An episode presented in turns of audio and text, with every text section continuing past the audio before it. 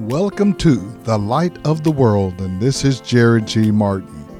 It is our great joy to bring you the Word of God so that you can hear it and you can apply it to your life so that you will continue to grow and be faithful in the things of God. As you listen to this message today, ask the Lord to just lead you and guide you and help you so that He can use your life to make a difference in the people that you come in contact with every day. This is our day and this is our hour to be the light of the world so that God can make a difference. At the end of today's message, we're going to give you more information on how to connect with us online and or in person. We'd love to connect with you and help you to grow in the things of God. Now come and go with us as we walk in the light of God's word. The music we listen to, the conversations we have, all affects our minds. And the world around us constantly seek to conform our minds to its sinful ways. It will entice us and it will persuade us. You listen to the wrong voices, you'll make wrong choices. Amen. Too many believers, instead of resisting, are more and more giving ground to the world's constant pressures. A few years ago, believers were selective about the movies they attended. Now, those same movies we used to wouldn't go to are playing in our living rooms. The music we listen to carries the messages of the world, and the world uses the medium of music to squeeze us into its way of thinking. It's just unthinkable how vile. I didn't grow up in the rap music culture. I got saved in 1983 and I changed the music I listened to. I didn't even know they were saying all that stuff on those rap CDs. I said, Is this what the young kids have been listening to for a generation now? And you wonder why they don't have a conscience? Why they're 15 years old and they shoot two or three people and don't even think about it? We didn't get here overnight. They've been hearing that. And they've been playing video games where they're just killing people and blood is running on the street and the parents bought the games for them and they just playing and playing and playing. It's not much difference from the video game to grabbing the real thing and going out there and acting like this video. What's wrong with us? Can't you see? Oh, ain't nothing wrong with that. Ain't nothing wrong with that till he shoot you. I didn't believe my son would do that. Well, you've been training him the whole life. You've been letting everything come in his life. You don't go in his room. Uh, you don't. I don't want to take his earphones. You know, he, that's, he needs his own room and space. No, give me them earphones and don't turn that channel. I want to hear what you're listening to. Play it loud. Play it for the whole house.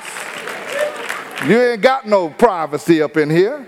What about you, your privacy? You want privacy? Get your own house how are you going to have a kid building a bomb in the garage? You don't know nothing about it. he got two or three guns and you don't know nothing about it. I, I go to all my kids' room. I go in the drawers. I say, all the drawers are mine. don't look in my drawer and I say, I got all these drawers. The, the drawers with the drawers in it belong to me. See what's going on. This is my house. I need to know what's going on in here. Keep these doors open, crack them. Another influence to impure thoughts we must be alert for is what we see with our eyes. Jesus warned us against the lustful look. Job made a covenant with his eyes. I'm not watching everything. You, you have to make some decisions that when things are on TV, okay, we need to turn the channel. We need to turn the channel. They done, they done went too far with this. I don't know about y'all, but I, whenever I see two men looking at each other too close, I ain't finna wait to see what they getting ready to do. I don't want to see that. That's nasty. People who have these orientation issues, they are deep into the entertainment world. And as soon as they got the green light, I tell you, in the last two or three years, you've seen more of that kind of activity on your TV because they got the green light and nobody's calling and saying we don't like that anymore because the believers used to call in and say, hey, we're not supporting the advertisers, but we just done backed off. They got the green light, so the full court press is on. You're going to see more and more until it becomes so normalized. It'll become as normalized as abortions where you don't see people in the church even resisting and talking about abortions because we just accept it as normal. Oh, honey, if she don't want to have a child, she ought to have the right. It's a difference between a right to do it and doing something that is wrong. So the people in the church have the same mindset as the people in the world. David's look at Bathsheba was almost fatal to his spiritual life. So not only must we guard our eyes, we must carefully be sure that we ourselves are not a source of temptation. That's why the Bible talks about the modesty of the dress when we come into the house of the Lord. Women ought to dress modestly, and men should dress modestly too.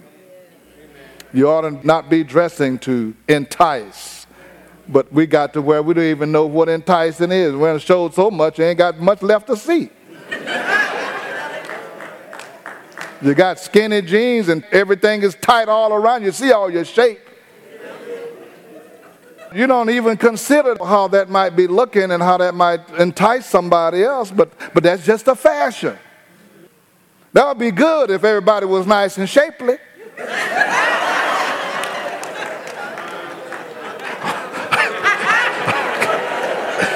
I'm done. We're through.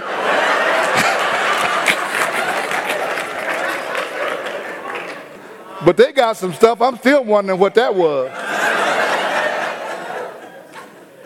In one of his letters, Paul listed some acts of the sinful nature, and he said this. It's in Galatians chapter 5.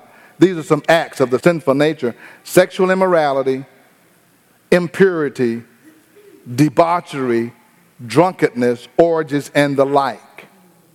And then he goes into another area that we don't spend a lot of time on. He said there's hatred, discord, jealousy, fits of rage, selfish ambitions, and stuff like that.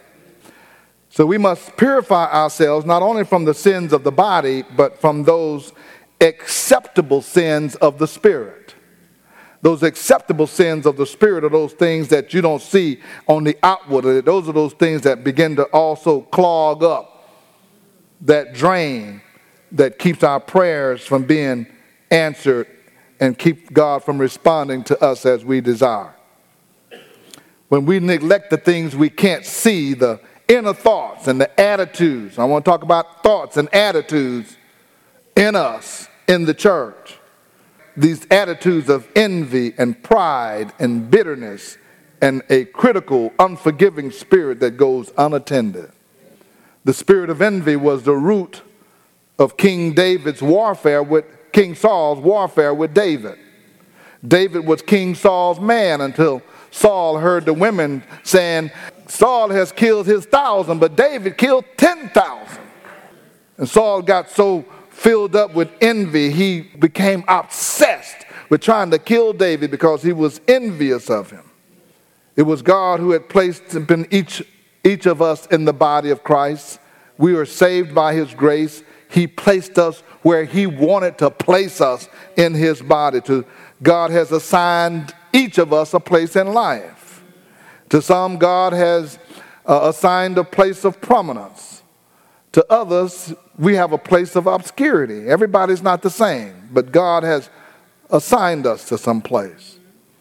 Don't hate on somebody who's not doing what you're doing because you'd rather be doing what they're doing. Be in your place, run in your lane, play, stay in the place that God has set for you. All of us are important. I don't have to hate on you because I'm not doing that. It doesn't matter where we are in life or our place in the body of Christ, there's always a temptation to be envious of someone. Why the pastor called their name? He didn't call mine. See, a lot of things in the church we don't do because we're going to miss somebody, so we ain't going to say nothing. There's a lot of things we don't do because uh, if we overlook somebody, We're going to get a call. They're going to leave the church. They're going to get angry. They're going to get upset. I'm thinking, really? But that's what happened in the church. So the cure for the sin of envy and jealousy is to find our contentment in God. I'm content in God. If you don't call my name, I don't I know what I did. I don't have to nobody gotta lift me up or shine the spotlight on me. I didn't do this so I can get some praise. I did this so I can give glory to God with my act of service. I'm not just trying to do this because I'm trying to get a spot or get a position or get my name mentioned. God knows what I've done. See, God is keeping the record. God has your seniority. Envy is a defilement of our spirit. Another defilement of our spirit that has shipwrecked many Christians is bitterness. Bitterness arises in our heart when we don't trust what God is doing in our lives. We're going through some stuff and we had to go through this, we had to go through that. Now we're mad at everybody and we're mad at God. If anyone ever had a reason to be bitter, it was Joseph. In the book of Genesis, he was sold by his brothers into slavery.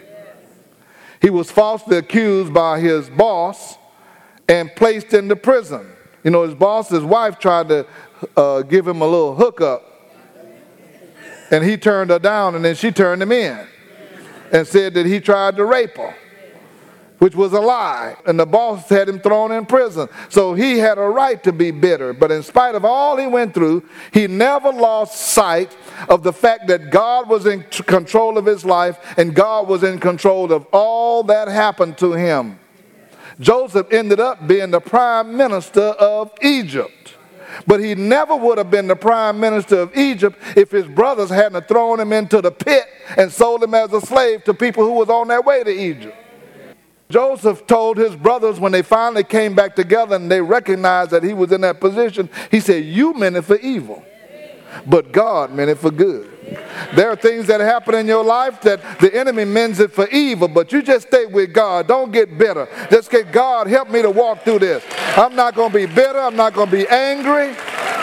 I know my God. I trust my God. I know that you got me. All things work together for the good of those who love the Lord and are called according to his purpose. I'm not going to be angry. I'm not going to be bitter. I'm not going to be mean. I'm going to just trust you, God. Yeah, you don't want to end up bitter. Bitterness towards people results then in an unforgiving spirit. Somebody has wronged us, and we refuse to forgive that person. Instead, we harbor thoughts of bitterness toward that person. That bitterness and that unforgiveness start clogging your drain because Jesus was the one that says, Before you come to me and ask your father for anything, you need to forgive your brother. In other words, he's saying, Get up off of your knees and stop praying because we ain't hearing it. Because you got all this unforgiveness, you got all this bitterness in your heart, and you wonder why I haven't answered because I'm waiting on you to get yourself together.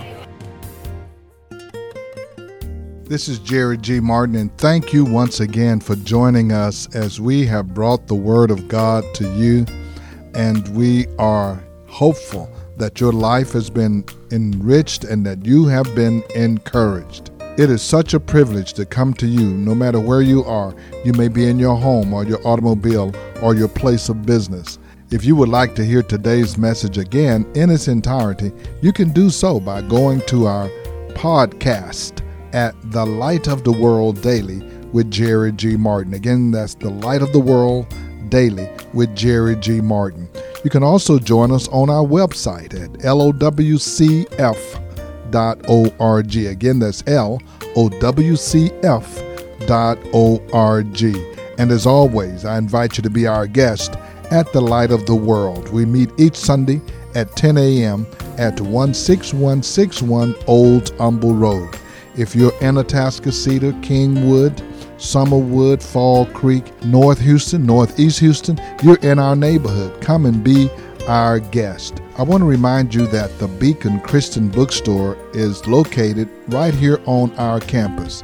Almost every Christian bookstore in our city has closed, but we have an inventory of Bibles, communion supplies, Sunday school books, offering envelopes, study materials, or whatever you might need. Call the Beacon at 281 441 2885. Again, that's 281 441 2885. Now, for the light of the world, this is Jerry G. Martin saying, May the Lord our God richly bless you, and we'll be with you again next time.